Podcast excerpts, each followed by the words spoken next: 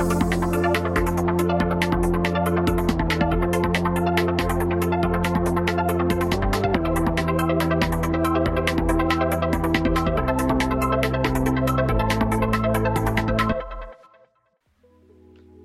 a tutte, tutti e tutto e benvenuti su Podmask, il podcast di Mask, che parla dell'arte contemporanea e del rapporto tra i giovani e l'arte contemporanea. A parlarvi oggi siamo Matilde Toni e Viola Trupo. E il nostro ospite è Stefano De Santis, attore, musicista, doppiatore ed imitatore romano. Ciao Stefano, benvenuto! Eccoci qua, ciao Matilde, ciao Viola, ciao a tutti gli ascoltatori. Eccoci. Stefano, oggi abbiamo una novità, ovvero, essendo tu un bravissimo imitatore, potrai scegliere se rispondere alle domande che io e Viola ti faremo con la, con la tua voce, ovviamente, oppure con quella di un personaggio a tua scelta. Quindi pensa un po', c'è questa novità soltanto per te oggi. Eh, innanzitutto grazie del, del, bravissimo imitatore e va bene, va bene, dovrò, dovrò, cercare di dividere ancora di più il mio cervello, più del solito. Va benissimo, d'accordo, prendo al balzo questa opportunità. Sono sicura che ce la farai alla grande, non ne dubito, guarda. Per prima cosa ti chiederei di dare un titolo a questo episodio del podcast. Ah, partiamo subito con, con le domande facili. Allora, eh, non so, potremmo, potremmo, dire che questa in- è, un, è, un'intervista tra, tra il serio e il faceto, eh? Eh, non, so sì. se, non, so se, vi piace, se, se, va bene. molto, molto interessante. Come mai questo titolo così? Eh, penso, che sia, penso che sia un po' la, la condizione che vivo ogni volta, ogni qualvolta mi approccio al, al teatro. Quanta, quanto livello di serietà e quanto livello di, di, gioco ci deve essere quando si appunto affronta, un, quando si affronta uno spettacolo, quando si affronta un testo. E quindi sì, potrebbe essere, sì, sì. Non posso che concordare con te effettivamente, molto molto interessante. Ok, direi di partire con diciamo la prima domanda più consistente. Eh, intanto direi di introdurre un po' la formazione del nostro intervistato, appunto Stefano, quindi niente, ti chiedo di rispondere. Sì, io mh, mm, ho studiato eh, in accademia, Accademia Euteca, dal 2011 al 2013 e poi eh, Officina Pasolini dal 2018 appunto allo scorso anno e mi sento un po' in questo un unicum eh, perché ho frequentato due accademie da, da ben tre anni l'una eh, quindi dovrei essere tipo preparatissimo. Tu sei e... esperto ormai, insomma. sì, esperto, espertissimo. E sentivo, eh, sentivo di, di voler e dover continuare a studiare. Uh, perché una volta iniziato a lavorare in teatro con le primissime esperienze professionali, ho sentito appunto l'esigenza di mettermi ancora più in, uh, come dire, in, in gioco a livello di, di, studio, imparare molto semplicemente. E per me è stata una crescita professionale e umana, sicuramente non, non mi sono mai pentito della scelta che ho fatto, anche se eh, non è stata propria, propriamente mia all'inizio, perché ricordo questa cosa che... Eh, sotto casa mia avevano aperto questo teatro con annesso laboratorio uh, teatrale e, e, quindi insomma mi sono, mi sono, andato a informare su cosa, su cosa fosse questo, questo teatro e questa, questa accademia teatrale e confrontandomi con, con, i miei, appunto, ah, sapete, avete visto, eh, hanno aperto vicino a casa questo, questo, teatro e questo laboratorio. E all'epoca io lavoravo, quindi nel, nel, 2000, nel 2010 io facevo il custode nei musei, quindi sempre in ambito artistico, diciamo. Eh, però a casa mia si è creata poi quella situazione abbastanza paradossale, se ci pensiamo, in cui eh, erano i miei genitori che mi spingevano a fare il, il, provino per entrare, perché c'era un provino per entrare a, in questa accademia, e, e, io che invece lavoravo non mi sentivo pronto a cambiare questa mia prospettiva, nel senso eh, i miei dicevano ma dai perché non provi? Perché loro avevano già visto dei miei, dei miei spettacoli dei miei piccoli progetti che ho fatto, che ho fatto da, da, giovincello e, invece io ero lì che mi trovavo a rispondere ma no ma come faccio? È un'accademia eh, a frequenza obbligatoria ci sono un sacco di, eh, di, di, di cioè bisogna, bisogna, bisogna, stare lì dalla mattina al pomeriggio la sera eh, ci sono un sacco di cose, dovrei rimettermi a studiare. E quindi ringrazio sempre i miei come, come, prima, come prima, cosa perché probabilmente loro hanno visto in me qualcosa che io all'epoca non, non avevo visto ed è stato un, un bellissimo una, un, attestat- un, attestato di, di stima, hanno, hanno, visto più lungo di me e quindi sono molto contento e li ringrazio sempre. Perfetto, allora cosa consiglieresti quindi a una persona che uh, decidi di intraprendere questo percorso? Eh, cosa consiglierei? Più che un consiglio è una, una speranza, cioè mh, sarebbe bello che tutti eh, approcciassero al, allo studio e alla frequentazione magari di un'accademia di qualunque tipo con lo stesso spirito con cui, con cui l'ho vissuta io. Cioè, io non ricordo mai un giorno in cui eh, non avevo voglia, ho pensato, ah, preferisco rimanere a casa a dormire, eh, perché veramente, ripeto, è stata veramente una crescita non soltanto professionale, lo, lo scoprire che, che esiste questa, questo bellissimo mondo che è appunto il teatro e la recitazione, ma, ma soprattutto a livello, a livello, umano. E quindi sì, eh, spero, spero che, per, che, per, tutti possa essere così. E, però se posso dare un consiglio è quello di essere sempre eh, attenti a due parole, che sono il rispetto e la professionalità.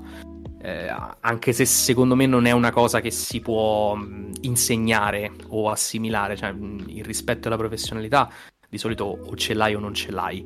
E, e, e imparare mh, anche da persone o da esperienze che in quel momento ci sembrano inutili, perché ho provato sulla mia pelle che il fare qualcosa che non ci piace ci dà modo di crearci sicuramente una coscienza appunto di quello che non ci piace e che non vorremmo fare. Quindi l'esperienza non è soltanto secondo me sul, sulle cose positive, che sono state la maggior parte ovviamente eh, quando, io, quando, io, ho studiato teatro, ma quando c'è stata la, la giornata, la giornata buia eh, è soprattutto lì che, che impari secondo me. Ok, uh, io direi di passare anche la parola alla Matilde e insomma proseguire a lei con le, con le varie domande. Sì, io sarei curiosa di sapere qual è il tuo personaggio preferito che hai interpretato e come mai. Mm, allora, come, primissima, come primissimo personaggio uh, posso dire che c'è stato uh, un anno, in particolare il secondo in, in, accademia, dove per la prima volta ho interpretato un, um, un cattivo, un antagonista.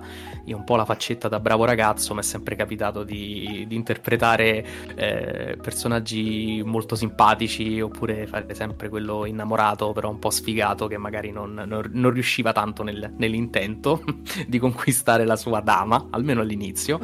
e quindi, quindi insomma sono, sono stato molto contento contento che al secondo anno di accademia come, come compito mi è, stato, eh, mi è stato affidato il personaggio di, il personaggio di Krogstad in Casa di Bambola di Ibsen. Come studio ovviamente era, era un saggio però era un, uno, studio, uno studio mm, sul testo molto che è stato molto intenso. E, e mi sono approcciato appunto su cosa volesse dire interpretare un personaggio mm, negativo ma tra virgolette perché una cosa importante secondo me è come ho detto precedentemente eh, fare anche quello che o non ci piace o ci sembra troppo difficile.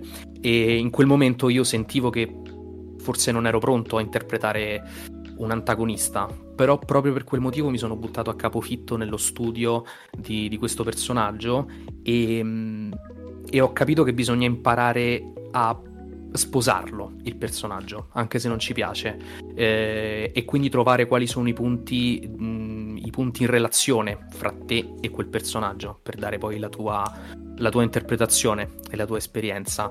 Ed è stato bellissimo perché tra l'altro in, interpretare poi un personaggio cattivo è, è molto sfizioso perché veramente ti, ti senti, senti, una sorta di, di potere diverso no? dal, da, dal, classico eroe eh, della, della, narrativa. Insomma, l'antagonista è, diciamo, è, è sfizioso da interpretare. Concordo, ecco. con la personalità insomma, accentuata, c'è anche soddisfazione poi. Sì, e poi invece, invece parlando di, del post accademia, sicuramente l'esperienza più intensa e più importante che ho avuto l'ho avuta mm, eh, con, con, l'Antigone di Sofocle, dove ho interpretato il ruolo della guardia, che, un, che secondo me è un, è un bellissimo ruolo che sembra marginale, ma in realtà non lo è assolutamente. E durante il mio studio ad Officina Pasolini ho avuto modo appunto di interpretare la guardia di, di Antigone. E, ehm, appunto in, que- in, questa versione diretta da Massimo Venturiello, eh, che è stato il mio, il mio, direttore, il mio insegnante, aveva il ruolo di Creonte. E tra gli altri, insomma, siamo andati anche in tournée con, nel, nel meraviglioso teatro antico di Taormina, questo nell'estate del 2018. Ed è stato, è stato un, personaggio, personaggio, che ho amato profondamente perché calcare quei, quei palcoscenici con un testo così importante e così fondamentale nella storia del teatro insomma è, è, difficile spiegare la sensazione, però posso, posso, dire che da quello soprattutto, ma in realtà da ogni opera e personaggio io ho imparato qualcosa in più non era tanto io che davo al personaggio, ma era davvero il personaggio che dava qualcosa a me. Se posso intromettermi posso dire che concordo con, la, con, le prime cose che hai detto, cioè io vedo, ma io in realtà l'ho anche provato sulla mia, sulla mia esperienza, eh, a, tendono sempre a darti un personaggio che trovano più inclini a te, che in realtà non c'è niente di male, eh, sono, sono, sono, pensieri alla fine, uh-huh. eh, però a volte è anche divertente immergersi in dei ruoli in cui non, è, in cui non ci si rivede più di tanto, perché è un, è un, lavoro in cui effettivamente devi scavare un po' di più. E Assolutamente. Quindi, ad esempio, a me eh, tendono a dare sempre il ruolo della, di, di, donne gattamorte, come dire, che non è che non mi piacciono per amor del cielo, però dopo un po', diciamo, a lavorare sem- sempre sulla stessa cosa, diciamo che è un po' monotona come cosa. A me invece se- sarebbe sempre piaciuto lavorare su parti più drammatiche, effettivamente. No, no, in realtà non ho mai avuto la possibilità di farlo, quindi capisco perfettamente cosa, cosa intendi, sì. Quindi, sì, fa parte, fa parte, secondo me del, del completare quanto più possibile il, il bagaglio artistico del, insomma, del, di noi come attori. Eh, l'attore auspicabilmente dovrebbe poter fare tutto e è chiaro che se mi danno un ruolo eh, comico io cammino come dire, un po', un po', più sul velluto, quindi molte cose mi risultano magari più, più semplici, dettate dal, dall'indole o dall'esperienza che, che ho avuto. E però il... Stiamo parlando di, di, teatro, secondo me, quindi stiamo parlando di artigianato. Ecco, questa, certo. è, la, questa è, la, parola. Nel senso, eh, magari io sono molto bravo a costruire, a costruire, le sedie, però se mi commissionano un armadio, eh, che bel esempio che ho trovato, eh, se, mi danno, se, mi danno, da costruire un qualcosa che non ho mai fatto, eh, sono, sono, contento dell'opportunità di, di progredire in quello che sto facendo e quindi è una sfida che sicuramente se presa nel verso giusto, può essere fonte di arricchimento, assolutamente. Concordo. Però bisogna anche trovare, bisogna anche trovare il, il, progetto giusto, le persone giuste con cui poter eh, permettersi questo, perché molte volte, soprattutto, insomma, mh, immagino negli ultimi tempi, eh, c'è la voglia di andare sul sicuro mm, quando si prepara uno spettacolo per questione di tempo, chiaramente per questione di, di produzioni, eh, però è chiaro che magari la maggior parte delle volte si assiste alla cosa, oh, va bene, allora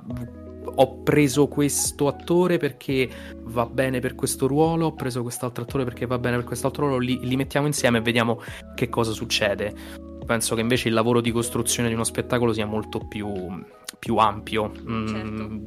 si, debba, si debba usare di più, ecco, diciamo così. Certo, certo, assolutamente, sono completamente d'accordo e mi vorrei anche ricollegare a questo, a questo diciamo, quest'ultimo passaggio di, che abbiamo affrontato per chiederti anche appunto eh, come secondo te si sviluppa quello che è appunto il rapporto tra l'attore e il suo personaggio. Ovviamente sempre ehm, rendendosi conto che è una parte dello spettacolo e non lo spettacolo intero, quello, la, la, relazione tra gli attori, ecco, diciamo questo. Certo, sì, sì, è, è un lavoro sicuramente individuale, ma anche poi eh, in coro con, con, le altre, con, le altre, persone, con i tuoi compagni di scena, eh, con, con il regista e il lavoro parte a livello chiaramente di, di analisi del testo capire il contesto storico ovviamente del, dell'opera, il contesto storico del, dell'autore.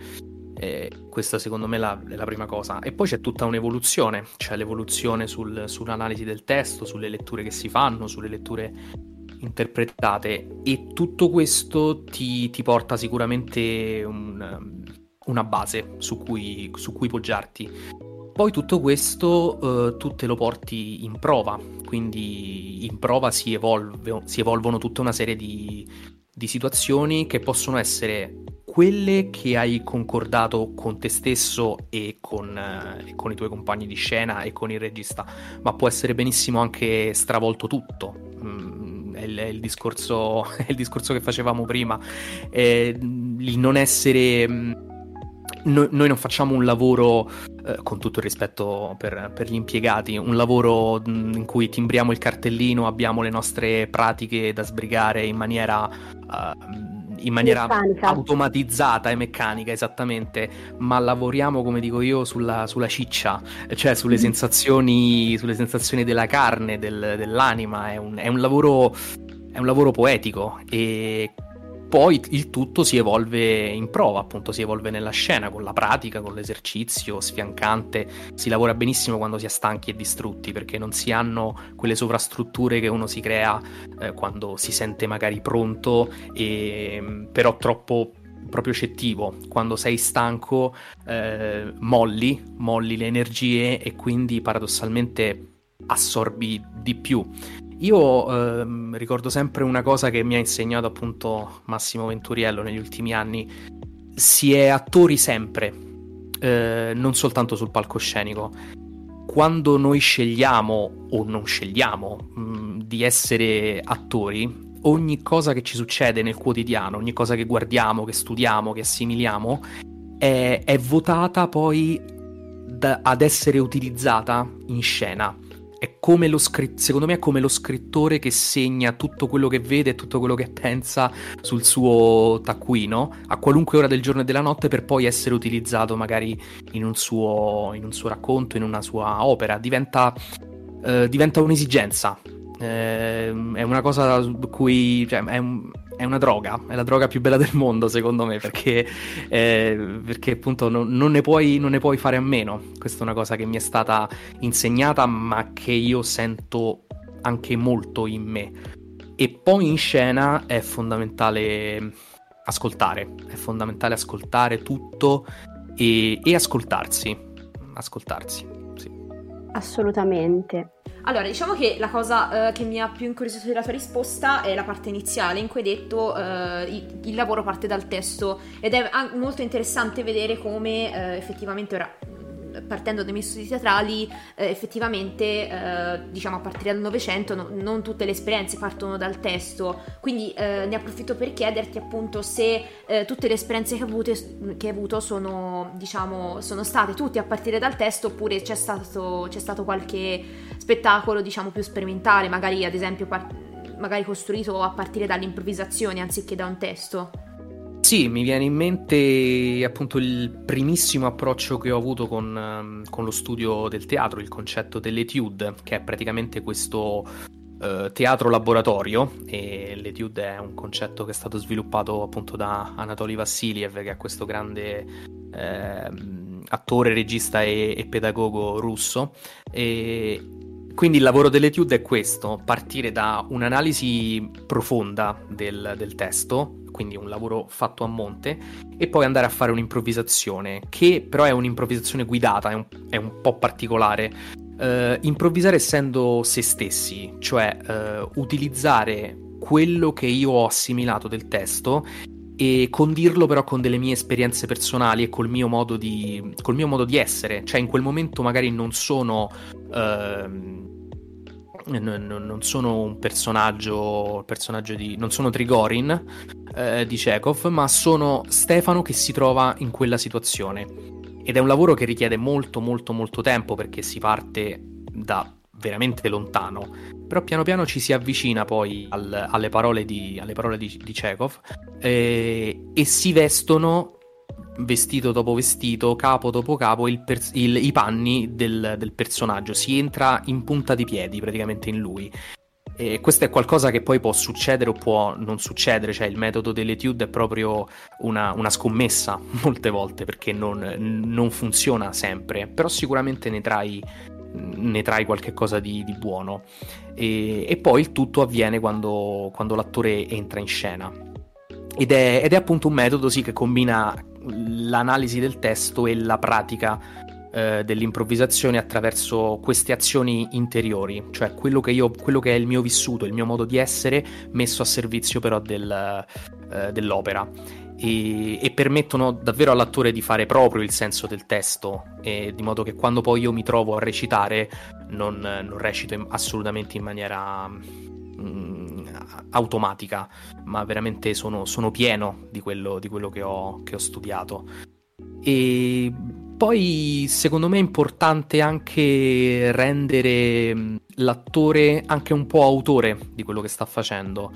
Eh, ho avuto esperienza in un, in, un, in un, laboratorio che ho diretto eh, di quanto se l'attore porta qualcosa di sé all'interno dello spettacolo eh, è molto più interessante, è molto più anche commovente per certi, per certi casi. Eh, ritengo sia importante prendere dall'esperienza personale la capacità e la forza per plasmare un personaggio, però ritengo che sia anche importante sperimentare, lanciarsi, cioè mm, buttarsi in terreni, in terreni sconosciuti. Come dicevo prima, se so di non saper fare qualcosa, magari sono più propenso ad essere guidato da, da, un, da un bravo regista. Essere guidato appunto in questa selva oscura perché come attore non, non, voglio, essere, non voglio essere prevedibile.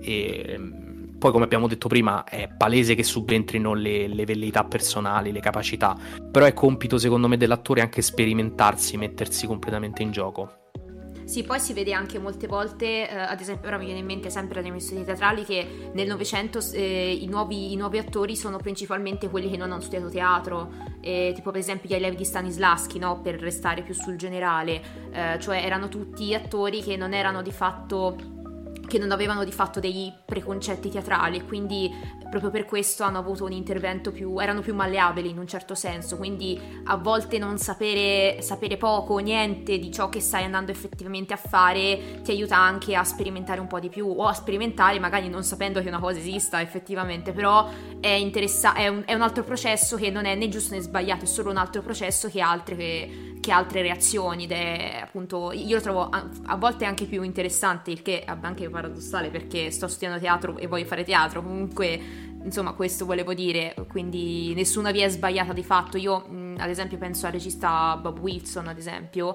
che lui eh, di fatto studia, studia, architettura e poi arriva a fare teatro ed è interessante eh. poi f- vedere appunto le sue, le sue messe in scena no? Assolutamente, assolutamente. I metodi ci sono e sono tantissimi. La cosa importante è essere, essere in accordo con quel metodo, è, è, è, questione, è questione di scelta.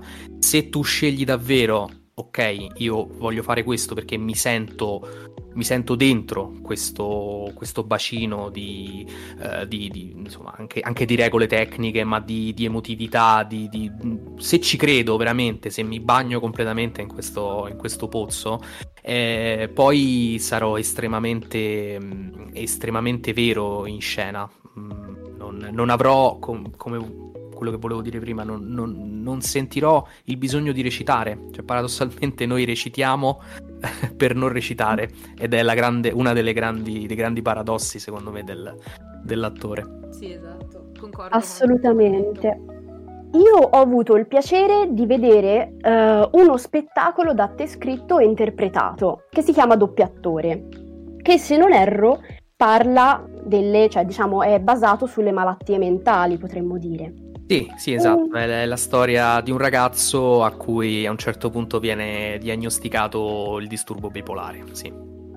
Ecco, io sarei curiosa di sapere come è nato, soprattutto da cosa è partita questa idea, a che cosa ti sei ispirato e eh, più che altro come ti sei approcciato alla malattia mentale, considerando che eh, diciamo è una condizione che tu non, non, hai vissuto personalmente, quindi come hai fatto ad approcciarti ad un qualcosa comunque sia di lontano, tra virgolette, dal tuo essere, per costituire uno spettacolo da solo? Sì, sì, esatto, è stata, è stata proprio la cosa, mh, la cosa più complicata effettivamente.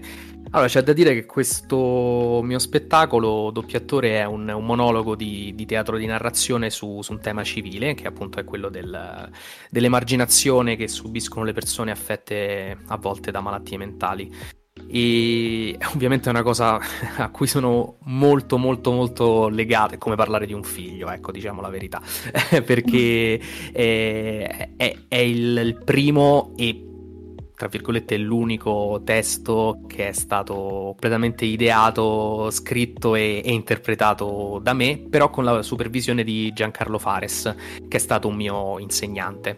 Eh, il testo in realtà nasce come un, un compito, un compito di, di, terzo, di terzo, anno. Eh, dovevamo andare in scena sostanzialmente con qualcosa di nostro e andare in scena completamente da soli. Eh, appunto, quindi eh, la scelta, la, scelta, è stata quella del teatro di, di narrazione, quindi parliamo del, del, teatro di Marco Baliani, Ascanio Celestini, Gabriele Vacis. Ehm, quindi abbiamo fatto questo mese di lavoro intensissimo in cui Giancarlo, come prima cosa, prima lezione, ci ha chiesto innanzitutto di raccontare una barzelletta ed è stato bellissimo perché è, stato, è, è, il primo approccio, cioè il raccontare una barzelletta è proprio il, anche se c'è un pubblico numeroso, però è eh, innanzitutto la forma più, eh, più, più, immediata di sfondamento della quarta parete, no? Cioè sono mm. io che magari posso essere anche ecco, al bar, oppure io in questo caso che racconto una barzelletta a voi e si crea veramente un, un, un primissimo collegamento. E questo esercizio apparentemente banale del raccontare davanti a tutti una barzelletta ci ha aperto un mondo, ci ha fatto capire tutte le difficoltà di, eh, di come, come, è complicato e quante emozioni diverse ti può dare il parlare direttamente con il pubblico, di non interpretare effettivamente un personaggio, o meglio, sì, interpretare dei personaggi ma essere anche te stesso, sei tu che effettivamente racconti qualche cosa. Eh, poi che cosa è successo? È successo che eh, ci è stato chiesto di pensare ad un argomento eh, di cui sentivamo l'urgenza di parlare, di cui sentivamo forte l'esigenza di, di raccontare. Io in, questo momento, in quel punto mi sono trovato subito in difficoltà perché eh, con me c'erano ragazzi che magari avevano eh, ad esempio eh, subito il, il, terremoto all'Aquila quando c'è stato, era, era, quel periodo lì era passato un po' di tempo ehm, oppure persone che effettivamente avevano esperienze personali eh, complesse, ehm, insomma amici, amici, magari che avevano subito eh, violenze e quindi sentivano forte un, un'esigenza io sarà perché sono stato abbastanza fortunato nella mia vita, cioè ho avuto pochissime sfighe. mi sono. Meno male, mi sono, mi sono assolutamente in questo, eh, diciamo questo sì. Mi sono ritrovato a pensare a, a Stefano, che cosa senti di, di, di, cosa senti appunto l'urgenza di parlare? Da lì l'esigenza profonda, insomma, di parlare di mie, delle mie delusioni nei rapporti e di quanto possa essere difficile. Ehm, avere un, avere un sentimento per una persona, ma al contempo crearsi delle aspettative troppo grosse. E grazie quindi al lavoro che abbiamo fatto in accademia, io ho potuto tradurre queste mie esperienze in qualcosa che potesse essere universale, cioè in qualcosa che potesse essere riconosciuto da un pubblico, in un linguaggio, in linguaggio teatrale, quindi. Ed ecco l'idea di parlare di, un, di una persona che viene eh, emarginata perché, eh, perché differente, Uh, questo ragazzo a cui viene diagnosticato il disturbo bipolare e, ed emarginato non si rende conto per molto tempo di essere uh, diverso. Mm, glielo, dicono, glielo fanno presente ovviamente gli altri, glielo fanno presente prima le persone che lo vedono strano e poi eh, appunto i, i dottori che gli diagnosticano la malattia. E quindi questo è stato, diciamo, il, la, la, scintilla che mi, fatto, che mi, ha fatto, scattare l'idea. E quindi poi c'è stato un mese di studio della materia, eh, per, quanto, per, quanto, possibile, ovviamente non avendo esperienze, non avendo avuto esperienze personali in questo.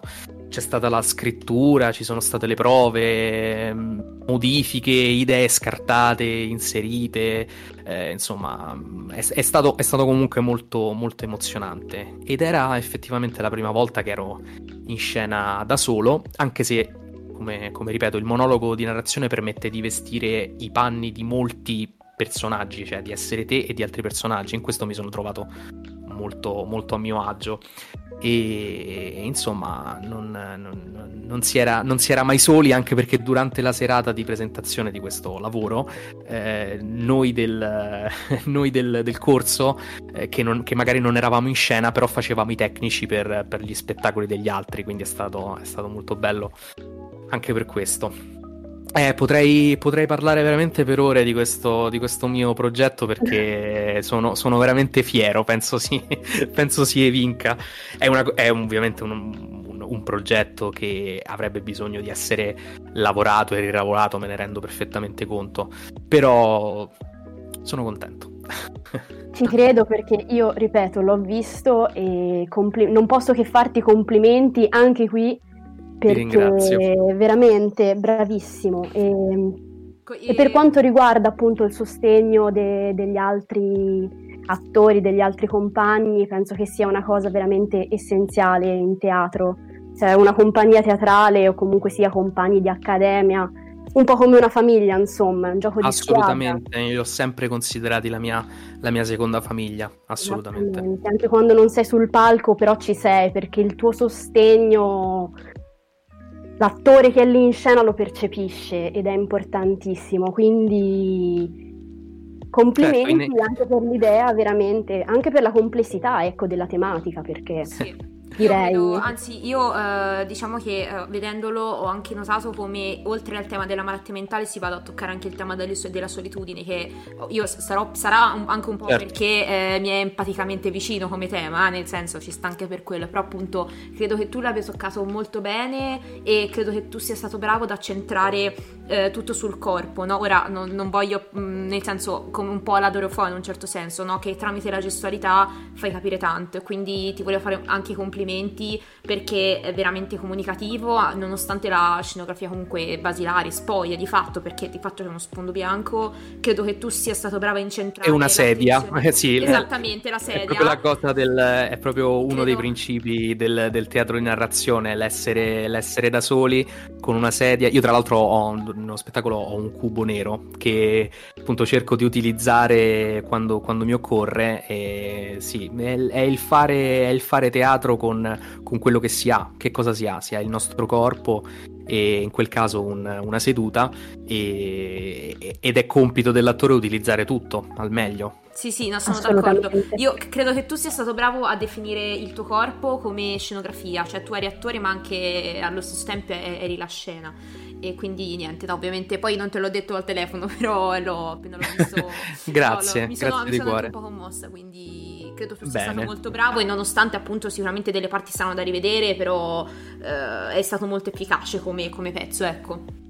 Ti ringrazio. Però si, però si ride anche, eh? Esatto. Anche, sì, sì, no, no, è molto, anche spettacolo... molto divertente, anche molto divertente. Ci sono, tante, ci sono tante voci, ci sono tante incursioni e, ed è questa la bellezza. Il, il discorso fatto proprio all'inizio. Eh, per me uno spettacolo è, è, interessante se contiene sia elementi comici che elementi drammatici ed è stato uno dei miei, dei miei pallini in, in, durante quel mese di lavoro.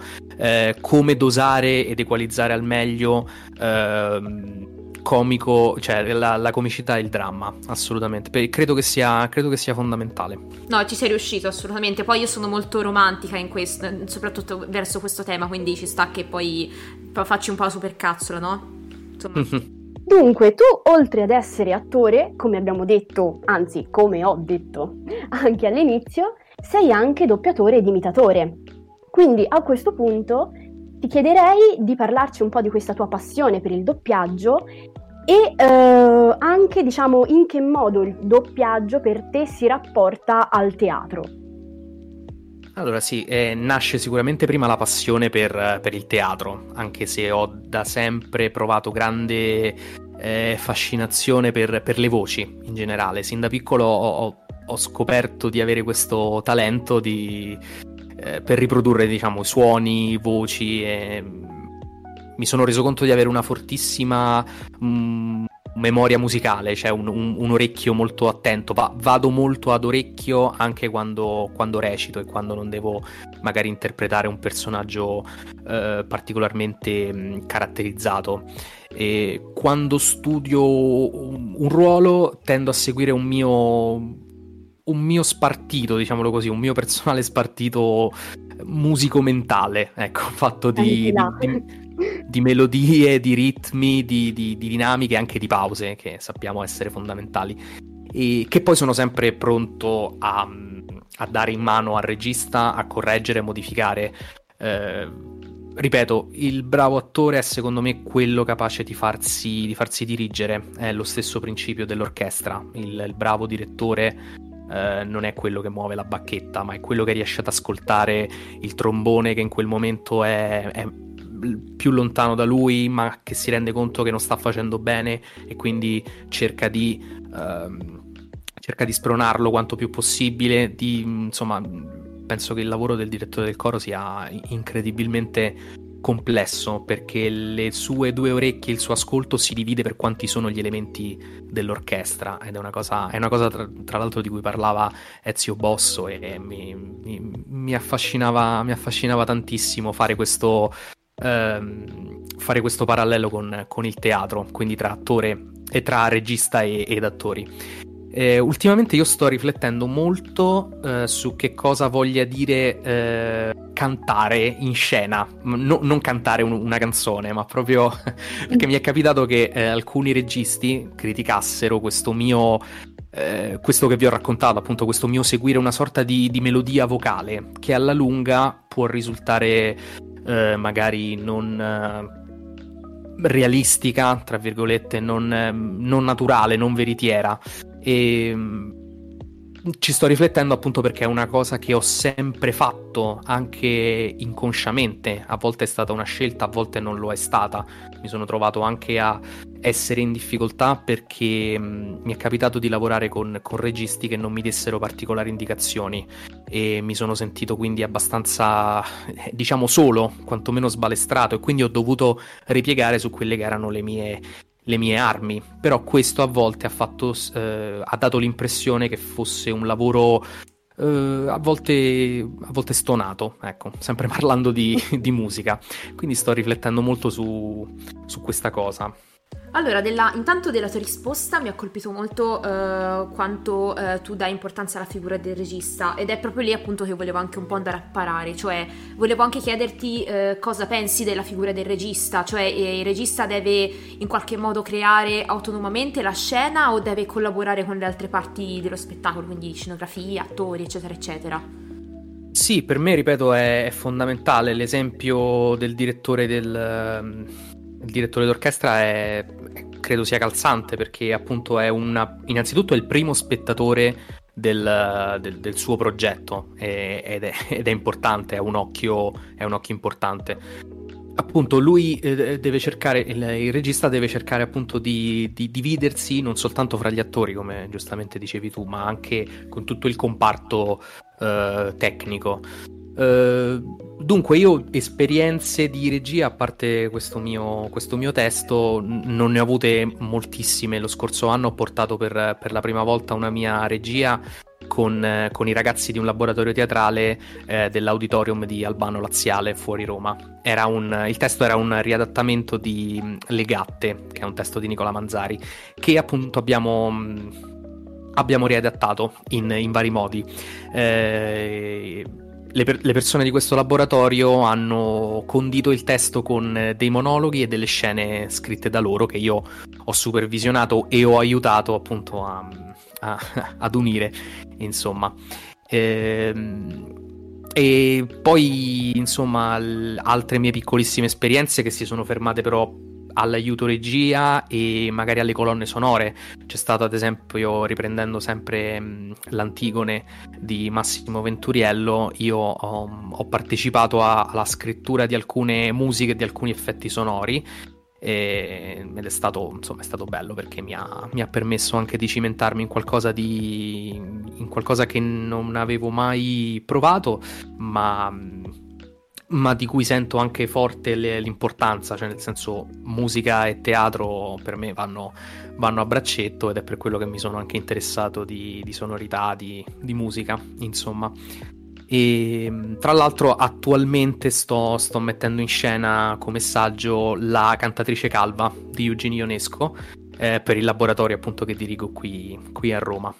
E quindi sì, insomma, mi, mi, mi diletto in varie, varie, cose. Non mi piace stare fermo, ecco, questa è la cosa principale. Vabbè, giusto. E direi che è anche molto importante. E a proposito no, di, di questo laboratorio, dato che tu insegni, Volevo sapere per te che cos'è importante trasmettere ai tuoi studenti e come ti approcci anche all'insegnamento.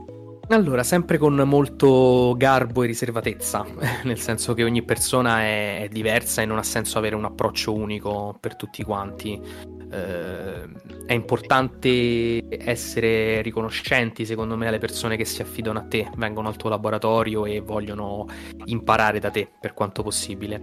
E io ho avuto la fortuna poi di insegnare sia ai bambini, ai giovani, ai meno giovani, quindi è sempre molto differente l'approccio. In questo tendo ad improvvisare, cioè tendo prima a, a studiare, come dicevo prima, a livello, a livello di, di, opera teatrale, eh, a studiare prima il gruppo, mm, magari ecco c'è quello più timido, c'è quello più esuberante, eh, c'è il casinista, c'è quello che si farebbe ammazzare per dire una battuta e, e quindi da lì poi cerco di, di equalizzare un po', vado, vado in improvvisazione in questo senso. Le, le prime lezioni sono mh, mm, più che altro studio per me, non per loro. Poi per me è fondamentale l'onestà, l'onestà verso se stessi, il rispetto, il rispetto dei ruoli e, e, e, il divertimento. Ecco, il teatro eh, è il gioco più bello del mondo, è praticamente ciò che fanno i bambini ad ogni ora del giorno e della notte, mm, recitano, fanno, cercano di essere quante più cose possibili, no? E un gioco però per essere giocato bene ha bisogno di, di regole, di regole, bisogna conoscere le regole e che nel teatro sono regole tecniche ma sono regole anche eh, come chiamiamole morali, ecco uso, uso un parolone. Io personalmente amo molto gli esercizi di, di improvvisazione perché sono quelli che soprattutto creano il gruppo. Eh, e poi gli esercizi di, di, tecnica, di tecnica vocale, ce ne sono tantissimi, insomma, ed è bene iniziare per, per livelli, per capire magari chi più chi ha più esperienza, molto semplicemente, chi ne ha meno, però cercare di portare tutto il gruppo quanto più possibile ad un livello ehm, unico, mantenendo però l'unicità di, di ognuno, eh, in modo da dare a, alle persone che vengono a, a, a giocare con te eh, soprattutto una consapevolezza, una consapevolezza dei loro strumenti e del, e del loro potenziale. E c'è la speranza che su magari un gruppo di 20 persone una abbia la scintilla, insomma, scatti, scatti la passione. Ecco, questo è, è, è, il, è, il, regalo più bello poi che ti può fare una persona veni, che viene magari a fine corso e, e ti ringrazia perché ha capito eh, cose di sé, cioè ha capito quanto, quanto è bello quello che, quello che facciamo. A questo punto ti chiederei di farci un paio di imitazioni passiamo, passiamo, così dal, appunto, vedi, come avevo detto, tra, tra, dal serio a, al faceto, mi eh, sembra giusto. Esattamente, direi di entrare nel vivo no, della, della, questione. Eh beh, diciamo... siamo centrati comunque, abbiamo No, assolutamente, però... Però, diciamo, ah. svaghiamoci un pochino. Sì, perché altrimenti sarei sembrato troppo serioso e non è quello che voglio far trasparire. Insomma, no, vabbè, diciamo le, le imitazioni sono il, mio, sono il, mio, primo amore perché appunto sono, sono cresciuto ovviamente con, con, i Disney e quindi è questo quello che mi ha mi ha fatto scattare quella scintilla che dicevo prima sul, sul, sul fascino che ho per, per, le voci, eventualmente anche per il doppiaggio. E che dire, c'è il, mio, c'è, c'è il mio Disney preferito che è sicuramente La spada nella roccia, che penso che voi conosciate bene. Sì. E è quindi... nella mia top 5. Eh, perfetto, ben- benissimo. Quindi quasi a memoria oserei dire. Benissimo, benissimo. E, e, c'è, e, c'è, ovviamente, a proposito sempre di, di, di doppiatori, c'è c'è, c'è, lo scambio meraviglioso, gli scambi meravigliosi siparietti tra um, il mago Merlino e Anacleto che sono, sono rimasti veramente secondo me nella, nella, memoria, quantomeno nella mia, perché io è uno di quei film che veramente potrei fare, come dico io, i fiati, potrei farlo a memoria dall'inizio alla fine e gli scambi loro sono meravigliosi perché ehm, cioè, le litigate, ad esempio quando Merlino parte e fa mm, dovrebbe arrivare fra mm, diciamo mezz'ora. Che chi? Mi piacerebbe saperlo chi. Te l'ho detto, Anacleto, non ne sono sicuro, so soltanto che dovrà arrivare fra poco. Parpeggianete! E dici che verrà tra mezz'ora? Bene, bene, vedremo. Lo vedrai, Anacleto, lo vedrai. Ai, oh, ai. Perché poi ovviamente si brucia nella distrazione, si brucia con il, con il cerino. E vedete, sono, sono scambi secondo me meravigliosi. Assolutamente. E... e poi una cosa andando tra personaggi, non so, tra personaggi di fantasia invece a personaggi molto eh, concreti, un, un, personaggio che ho avuto modo di, di studiare eh, quest'anno, di cui ho fatto anche un, un piccolo video sul mio, sul mio YouTube, è eh, Giuseppe Conte che recita il Lonfo, eh, ricordando anche il, il, maestro Gigi Proietti, eh, però è un, eh, diciamo, è un, video che è, stato fatto, è stato fatto prima, insomma, della sua purtroppo di partita. Però ecco, mi piaceva immaginare, a me piace immaginare ecco, questi personaggi magari molto, molto austeri eh, in situazioni completamente, completamente sballate. Quindi ecco, Giuseppe Conte che recita il Lonfo sicuramente è, è stato quest'anno uno, uno, dei, uno dei miei uno dei miei capricci preferiti perché lui...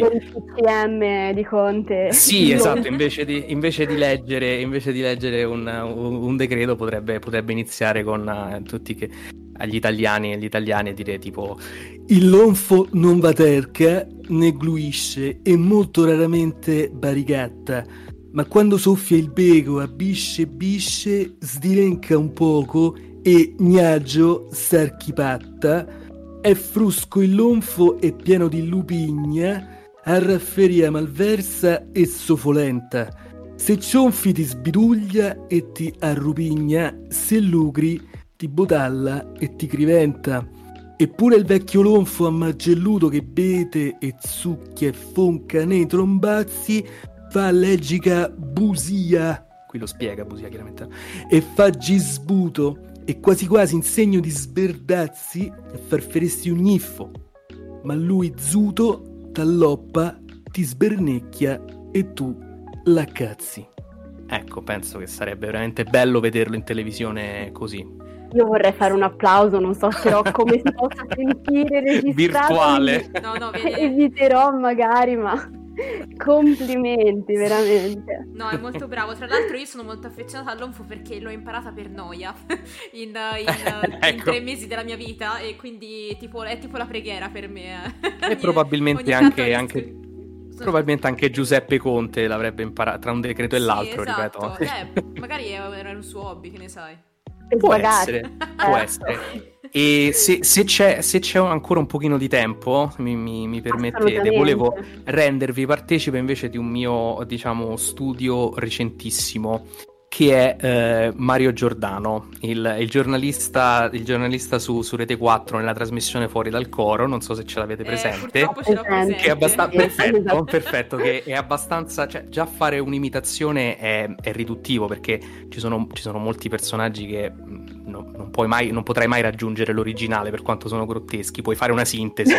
eh, però ecco, lui, lui, è meraviglioso perché me lo sto studiando, anche lui, non so, immagino possa parlare della situazione adesso del, della chiusura purtroppo dei, dei, teatri e quindi potrebbe iniziare la trasmissione con io, io divento pazzo, Donato, Donato fammi un segno, dalla regia, io, io vorrei, vorrei, presentare Stefano De Santis come, come un grande attore, ma, ma, di che parliamo? Di che spettacoli? Attori che i teatri sono chiusi, le chiese, le chiese Donato sono aperte e gli spettacoli sono chiusi, allora facciamoci il segno della croce, no? Nel nome di Amleto, di Macbeth e dello spiritello Ariel, no? Cosa possiamo fare? Donato, italiani, svegliatevi! Ecco, questo è uno, uno, studio, uno studio, molto recente che sto facendo. Eh, soprattutto per il fatto di passare da un personaggio all'altro in così poco tempo. Tra l'altro, Io... personaggi anche così diversi, direi. Quindi... Guarda, mi, mi, auguro, mi, auguro, presto di, di, poter, di poter tornare per tutti eh, a poter fare questo sui palcoscenici adesso prendendo, prendendo spunto ecco, da, questa, da questa battuta su, sui teatri insomma eh, Davvero, eh. Ci, ci, manca, ci, manca, tanto, ci manca tanto. Sì. è per questo che pubblico, che pubblico cose su, sui social molto spesso, diciamo. E dopo noi ti sponsorizzeremo, infatti, Grazie. diremo dove trovarti perché... Grazie mille. A tal proposito, esattamente un anno fa, parlando di doppiaggi, di imitazioni, un tuo video è diventato virale sui social, tanto da essere stato notato da Renzo Arbore, che ti ha addirittura voluto in una sua trasmissione, se non sbaglio, giusto? Sì, sì, sì, esatto. È un video che ho pubblicato il, il 31 marzo, ovviamente. Ricordi anche data, la data addirittura. La data, la data è scolpita nella memoria e, um, è un video che, che, si chiamava Quarantena in casa Cupiello. Era praticamente un ridoppiaggio di Natale in casa Cupiello in cui eh, mettevo i, i, protagonisti appunto del, della grande opera edoardiana in, nel contesto presente, insomma, alle prese con, con la pandemia che stavamo, che stavamo, vivendo da pochissimo in quel, in quel periodo. E quindi facendo un ridoppiaggio, rifacendo tutte, tutte le voci e modificando il testo. E nulla, è successo che appunto pubblico questo video, lo mando ovviamente a un, a un paio di gruppi e 3-4 amici, insomma, via, via social. E dopo qualche giorno, inaspettatamente, mm, vado a controllare, anzi mi dicono di andare a controllare in un gruppo perché questo, questo mio video che era stato ripubblicato dalla pagina eh, aveva ricevuto qualcosa come già un centinaio di migliaia di visualizzazioni. E, e dopo questo poi sono, sono cominciate ad arrivare telefonate, messaggi anche da persone che non sentivo praticamente mai. Diceva, ma, ma sta girando questo video, ma io aspetta, ma mi sa che ti ho riconosciuto, ma sei tu? Eh, sì, sì, sono io. Ah, oh, ma sai che sta girando tantissimo? Me, l'ha mandato, me l'hanno mandato dal gruppo di calcetto, oppure l'ha mandato mio zio sul, sul gruppo di famiglia di, di, di WhatsApp up. E io contentissimo di questo qua, insomma, eh, di, quest- di, questa situazione surreale, veramente. Cosa succede? Poi succede che ehm, vengo contattato da, da, due miei insegnanti dell'Officina Pasolini, che sono Nicola Fano, insegnante di, di storia del teatro, e niente, e niente proprio di meno che da Tosca, Tosca, la, la, la, famosi- la, famosissima cantante che era, di- che era direttrice, direttrice, assieme a Massimo di, di, appunto di Officina Pasolini. E mh, mi fanno presente che Renzo Arbore sul suo Facebook ha pubblicato questo video eh, complimentandosi tra l'altro con eh, questi tre doppiatori campani che io voglio benedire perché hanno fatto questo video incredibile, straordinario eh. e quindi non erano io, io, ho scritto a Renzo Arbore di mia iniziativa eh, un commento scrivendo eh, ehm, signor Arbore, io la ringrazio tantissimo di questi complimenti, eh, non dai tre doppiatori campani, ma bensì dal, dall'unico doppiatore romano che ha fatto questo video. E ehm, poi cosa è successo da questo, da questo, commento? Io colgo la palla al balzo e chiedo, chiedo a Tosca sostanzialmente il numero di telefono di Renzo Arbore per ringraziarlo e in breve ci conosciamo, facciamo una bellissima chiacchierata telefonica e mi propone dopo qualche tempo di, di, partecipare al suo nuovo programma televisivo all'epoca che era Streaming Zitic Show che era una, una, striscia, una striscia, serale che andava in onda su, su Rai 2 eh, in cui appunto eh, Renzo Arbore assieme a Gegette Telesforo ripercorreva, ripercorreva, la sua storia. Però c'erano anche le diciamo eh, incursioni, incursioni con, dei miei, con, dei miei, doppiaggi, appunto, eh, non appaio fisicamente, ma si, sente, si, sentono i miei ridoppiaggi di, appunto, di Conte, di Mattarella e De Luca che litigano fra di loro, e più altri, altri attori, Edoardo, appunto, Troisi, ehm, Carlo Verdone. E, e quindi potete immaginare insomma il fatto di aver fatto un video da casa così e essere catapultati su, su Rai 2 in seconda serata di fronte a, a un mostro sacro del, del, della televisione non solo che, che, è Renzo Arbore insomma. E l'ultima sera eh, Renzo si è preso addirittura qualche minuto per ringraziarmi pubblicamente del lavoro che io avevo fatto e, e della felicità con cui io ero entrato nel, nel suo entourage diciamo ecco E io direi di inserire anche qui nel podcast l'audio della trasmissione di Renzo Arbore, quindi facciamolo sentire. Abbiamo ospitato in realtà il Presidente del Consiglio e anche il Governatore De Luca della Campania, grazie all'arte straordinaria di un amico che abbiamo scoperto noi, di un attore, imitatore non solo ma attore che abbiamo scoperto noi, si chiama Stefano De Santis dell'officina Pasolini di Roma. Stefano è stato veramente bravissimo, fa le voci straordinarie e fa il doppiatore e inventa da autore e persona intelligente lui le battute che dicono i due. Grazie Stefano, sì. siamo contenti che tu sei entrato in sintonia con noi di Streaming City Show. E ti andrebbe di farci, eh, non so, tipo l'imitazione di Mattarella, così c'è stato, c'è stato, diciamo, appunto, in concomitanza con la trasmissione, eh, il fatto che abbiamo preso e abbiamo ovviamente eh, bonariamente preso, preso, in giro anche il, il, presidente Mattarella sul fatto dei, dei, capelli, del fatto che non poteva andare dal parrucchiere, no? E quindi lui a volte presentava le, le clip che c'erano sul che c'erano durante la trasmissione, parlando però con Giovanni, che era, il suo, che era il suo tecnico, che però stava all'esterno. Quindi era molto facile da doppiare perché non si vedeva mai, quindi io potevo fargli dire praticamente quello che volevo e Mattarella, che era ripreso in primo piano, rispondeva. E quindi succedevano siparietti tipo... Giovanni, per piacere, sposta questo, sposta questo schermo perché mi distraggo e non, non, vedo, non, vedo, bene. Perché... Sì, Presidente, adesso abbiamo chiesto se ci portano un televisore nuovo. Santa miseria, perché mi sto perdendo Renzo Arbore e no, non posso, come devo fare? Io devo vedere lo Stremenzitic Show. Sì, sì, adesso risolviamo, Presidente, non si preoccupi, eh. ecco, questi erano più o meno i siparietti, diciamo. Bellissimo. Ti chiedo l'ultimissima imitazione, perché come sai, noi siamo toscani, sì. però Musk nasce a Prato. Sì. Quindi indovina un po' chi ti sto per chiedere di imitare. Eh, chi, chi, mi stai, chi, mi stai, per chiedere? Dimmi, dimmi, dimmi. Il grandissimo Roberto Benigni. Ma te non mi puoi chiedere queste cose veramente così? Eh? Accidenti a voi che podcast bello che avete fatto. Io, io me l'ascolto sempre quando faccio all'amore. Mi piace proprio. È una cosa che proprio mi, mi, veramente mi, mi, dà, mi dà un conforto. Guarda, neanche sentire, non lo so, veramente eh, Vittorio Sgarbi eh, che parla gentilmente con Bianca Berlinguer. C'è una cosa veramente che non si, si può, veramente. Sono, sono, sono emozionato. Eh? Bravi, ciao. Così estemporaneo.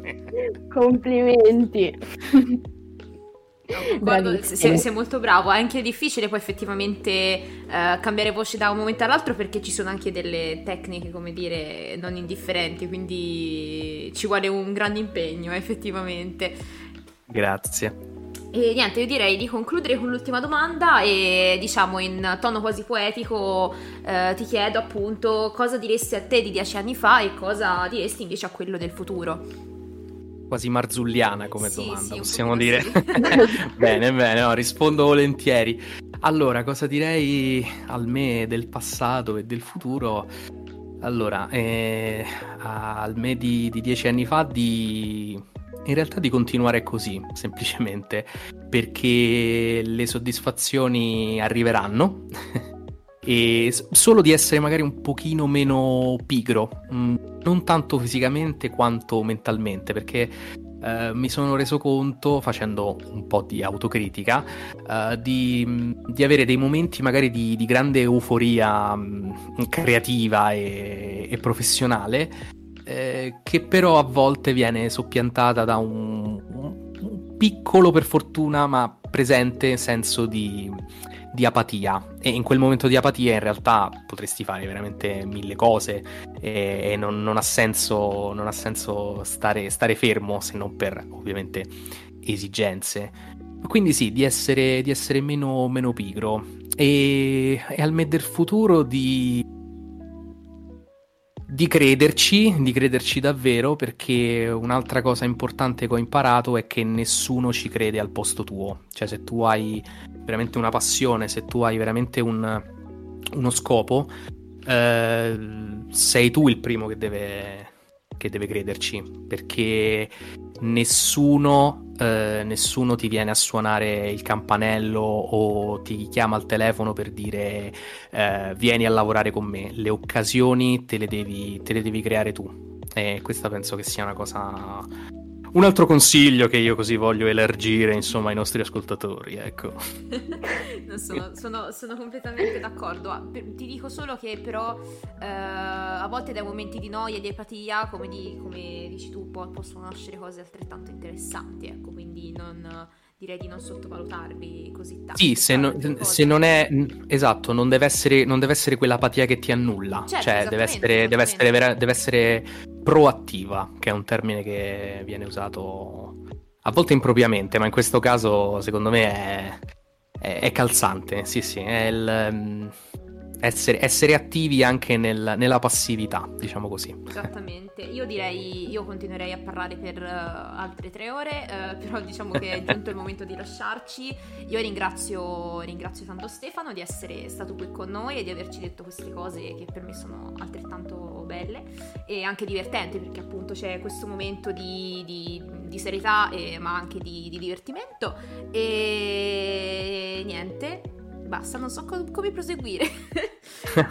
no, sono, io, sono io che ringrazio voi e grazie per, per, per, il lavoro che state facendo col, col, collettivo, mi permetto di dire, perché è, è mantenere un, un, fuoco che in questo momento rischia di, di affievolirsi troppo. Quindi sono, sono, io che ringrazio voi, insomma, di questa opportunità, davvero. E noi ringraziamo te, quindi è un ringraziamento incrociato, diciamo. Esatto. E detto questo ringrazio ancora Stefano e se volete potete trovarlo su Instagram e YouTube col nome Comodo867 e invece su Facebook come Stefano De Santis, in modo ovviamente molto semplice. E niente, non posso fare a meno di ringraziare per la quattordicesima volta Stefano e inoltre anche tutti gli ascoltatori e niente, ci vediamo al prossimo episodio di Podmask.